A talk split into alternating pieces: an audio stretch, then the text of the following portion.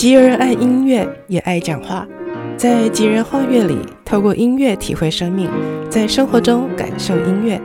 Bliss Jill，吉儿画乐。嗨，欢迎您来到 Bliss Jill，跟我一起透过音乐以及阅读来体验生活。在 Bliss Jill 的节目单元第四十八跟四十九，也就是前两个单元，我们跟大家分享了有国际级的知名小提琴演奏家 Gidon Kremer 他所写的。弦外之音，基东克莱默的音乐随想这本书，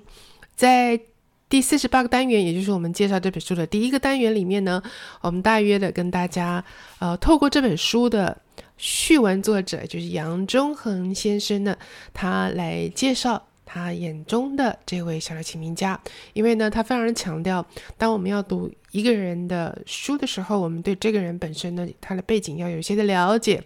我们在他的书中呢，才能更能够体会他所要说的。有时候是一个所谓的默契啊，所以看过序文是很重要的。那么在四十八集的节目单元里头，我们也分享了他，Gidon Kremer 他。非常非常赞赏，同样是小提琴演奏家的前辈哦，呃，就是 m i l s t o n 啊，我们分享由他所写作，克莱默自己本身也经常的演奏他非常的爱的一首曲子，就是，呃，应该说是小提琴演奏者都会挑战的，就是帕格尼尼安，就是克莱呃帕格尼尼魂这首曲子。那么在第四十九个单元呢，我们跟大家分享的一样，也是 Gilon Kramer 他的眼中他非常的喜爱。也呃为他的作品呢，应该说是推广到了极致哦，那就是 Tango 大师 astro piazzo 啦，他分享，我跟大家分享他笔下他眼中的这位探戈大师，还有也跟大家分享了阿斯托皮亚佐拉他所创作的音乐。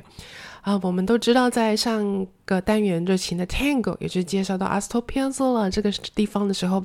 我们也大约知道说，其实，在古典音乐界呢，大约应该就是与 Gidon Kremer 的关系呢，所以阿索皮亚佐拉的音乐呢，在这几十年被大大的演出，而且几乎是每一首呢，因为太因为太受欢迎了，所以都被改编成不同的乐器来演出。那么今天呢，我们会是最后一次来跟大家分享 Gidon Kremer 他所写的这本《弦外之音》。说实在，我觉得每一本书呢都有好多内容很想跟大家分享，但是呢，嗯呃，我只能够用我的眼光来跟大家大约了。来带到每一本不同的书，它嗯让我觉得特别感动或者特别有感受的地方。那也希望因此呢，能够引发大家对这些的书籍，呃，有一些的回想或者是一些的嗯动机，想去买来读一读。那又或者呢，希望是在节目单元里面分享到书中给我的一些的启发或者是一些新的看见，也能够嗯开启您生活当中不一样的感受跟认知。那么今天想要跟大家分享的是 Gidon Kremer，他在他这本书里面，标题是 Anchor 啊，Anchor 这个文章这篇散文。那说到 Anchor 呢，我想很多人都知道啦，去听古典音乐其实也不止不止古典音乐吧。我自己是比较少听嗯流行或者古典音乐以外的音乐音乐会。不过呢，在一场音乐会当中呢，呃，许多人都已经很习惯，如果他，我想大部分都是这样。来的演奏家或者团体是你真的非常的，呃，本来就喜欢的，或者是你看到简介介绍，你发现嗯，这个你很有兴趣，你才会促使你去买他的票。啊，或者是任何的演出形态都一样，比如说话剧也好，音乐剧，或者是一些不同的表演啊。那我们买了票之后呢，当然是带着一个，因为你花钱买票嘛，你要花了钱，而且你还要花时间去到那里，还要待在那里，啊，去跟他们共享他们那个时光，所以是付出了的。那通常呢，你当然还带着一个很大的期待去。那通常如果是自己相当本来就相当敬仰喜爱的，那又呃参与了。通常应该都是会感到很满意，所以呢，呃，已经成为一个既定的模式，就是在一个的演出的最后面呢，会有所谓的 uncle 曲 uncle。嗯，那对 Gidon Kremer 来讲呢，他其实非常的重视，他重视在排满了呃曲目的夜晚呢，也借着很有活力、活力充沛的安可曲呢，让观众更加的高兴。那么他在苏联的时候，他跟他的合作演出的伙伴呢，他们都会笑称说，这个部分也就是安可的部分，好像是自助餐会的开始，也就是对他们来讲，你看啊、哦，开始意思就是其实他们对为爱戴他们的观众所安排的安可曲目应该是很丰富的，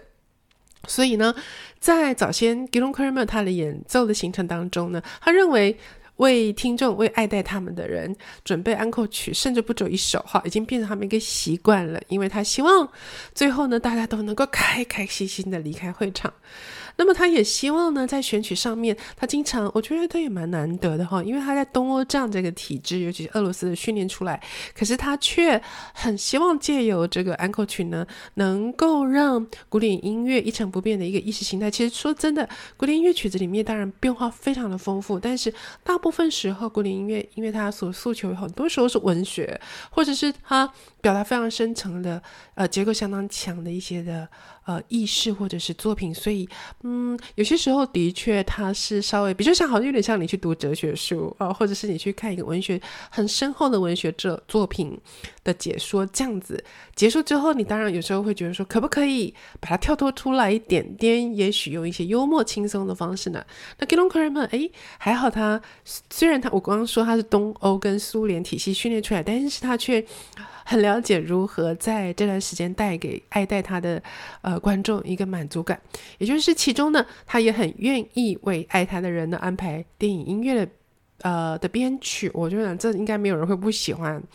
对，那么呃，他也说到说，其实安可曲是苏联文化的现象之一啊，这也这么让我蛮惊讶的。所以我就说嘛，看书都可以打开我们新的世界。因为我刚刚就说了，当东欧世界或苏联世界总是让我感觉比较严肃，没有想到呢，原来安可曲的安排是这个苏联文化的现象之一诶。所以 Gilon k r m e r 他说呢，几乎没有一场在苏联的音乐会会没有安可曲，所以他也变成是。衡量一个演出是不是成功的一个标准哈，那不过当然呢，我们都知道，越多的安可曲越能够表示好像是那一个晚上的演出是很成功啊。那这样子的一个观点呢，是从十九世纪就开始了的。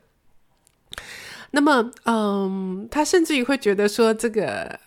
安可曲呢，呃，很像是一个菜色丰富的餐会，需要精致的甜点来作为据点。我觉得真的是很可爱的形容，的确没有错。因为安可曲的安排，像我自己以前在演出的时候呢，也常常会跟啊、我的 partner 在在安排曲目当中，一定会先。一定把安可曲都讨论在里面。那么安可曲的诉求通常就是有一点点呃轻松、幽默、活泼，一点点的技巧炫技在里面，但是一定是要让别人觉得欢欣快乐。还有一个重点就是曲目的时间不能太长，让大家觉得嗯，就像我们刚刚说的，Gilmore 写的，吃到一道甜点了，然后好像就是一个套餐终于是结束了，有一个结束的感觉。嗯，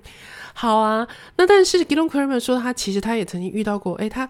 还遇到过，就是有一些演出的同台演出者不太愿意预配预备安口曲，而且他们认为说，好了，如果真的要安口曲的话，那就是原来节目单当中的某一首，呃，可能比较短、比较轻松的曲子拿来重复演出一次。可是这个对 Gilon k r m e r 呃，我们说了是苏联文化的一个，算是他们的成规之一，所以他会觉得非常的讶异。尤其他后来在美国呢，慢慢的发展，他就发现美国文化。跟在苏联的文化是真的很不一样。他说，美国因为是一个相当相当的民主的一个国家，所以呢，每一个乐者，甚至于是参与在这个整个演出，包含后台的工作者呢，他们都具有相当的人权。权力很高，所以呢，并不是一场音乐会取决于观众，就是说，不是所有事情都是要让观众开心而已哦。也就是说呢，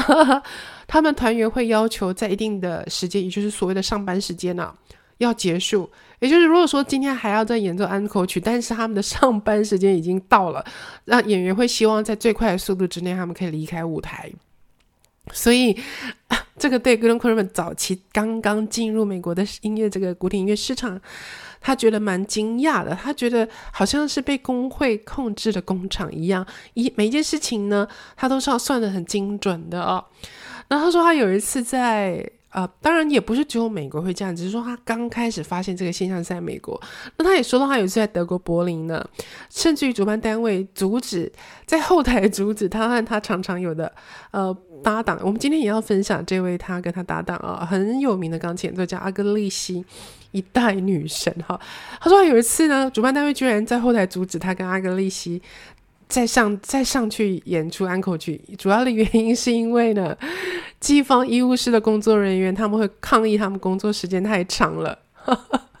这的确是每个人的角度不一样。那他也说呢，在维也纳呢，他演出就是献给我们刚刚说很喜欢的皮亚佐拉的的组曲，致敬的组曲。不久以后呢，呃，后台工作人员就阻止他们上台，因为呢，已经十一点了，他工作给他就是工作太长，那工会呢，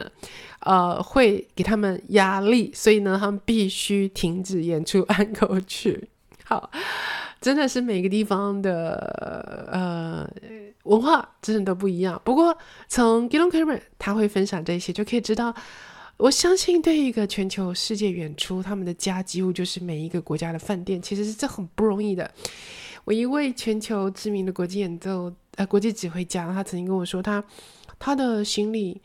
嗯，难得如果回到家，回到他自己的家，他说他的行李几乎没有机会可以打开来把东西收收好，他就又要再赶到下一个国家去演出了。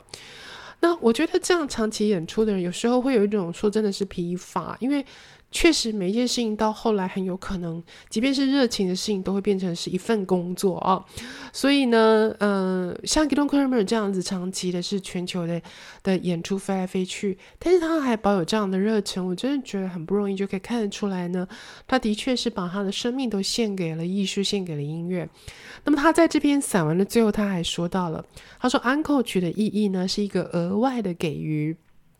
对，我觉得这，嗯，这是一个很棒的说法。他说呢，只有在一个自由意志的情况之下呢，这种给予它才是一个给予，它要有意义，它也要有一个启发性。嗯，我非常非常的认同啊。那我觉得安可曲的安排有的时候会太制式，但是如果呃演奏家他们能够跟观众因为安可曲而到最后，最后就像一个甜点。整个是连成一个很完美的一幅画的话，那真的是会是再好不过了。不过当然也从 Gilon KIRAM 的呃的笔下呢，知道就像我刚刚说的，后台工作人员对他们来讲，他们就在后面等着的，要下班，等着要工作。他们不是在舞台上的人，他们没有参与跟观众这个音乐的交流，所以确实是会觉得，嗯，可以可以体谅他们，希望能够下班。Well，所以这就是在啊 Gilon Kremer 笔下他所写的不同文化啊，不同的人的观点对于演出这件事情的看法。好了，那么我们在节目最后呢，要跟大家分享我们刚才带到的，就是那个一代钢琴女神阿格丽西，那个阿根廷的，非常的享誉全球的。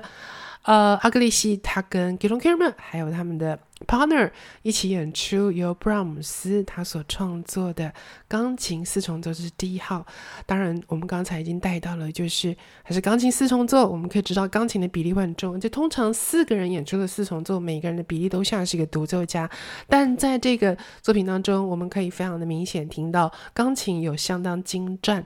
精彩的演出。我们在节目最后呢，就跟大家分享这首曲子。非常的谢谢您跟我们在空中分享这一切。那么我们下一次就要跟大家分享新的阅读笔记了。那么我们就下次空中再会了。